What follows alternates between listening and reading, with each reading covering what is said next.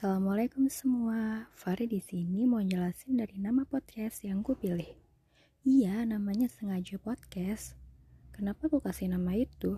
Ya karena bikinnya disengaja, bukan asal tiba-tiba bikin. Terus dengan sengaja gini, pendengar bisa dapat apa ya? Tunggu podcast selanjutnya ya.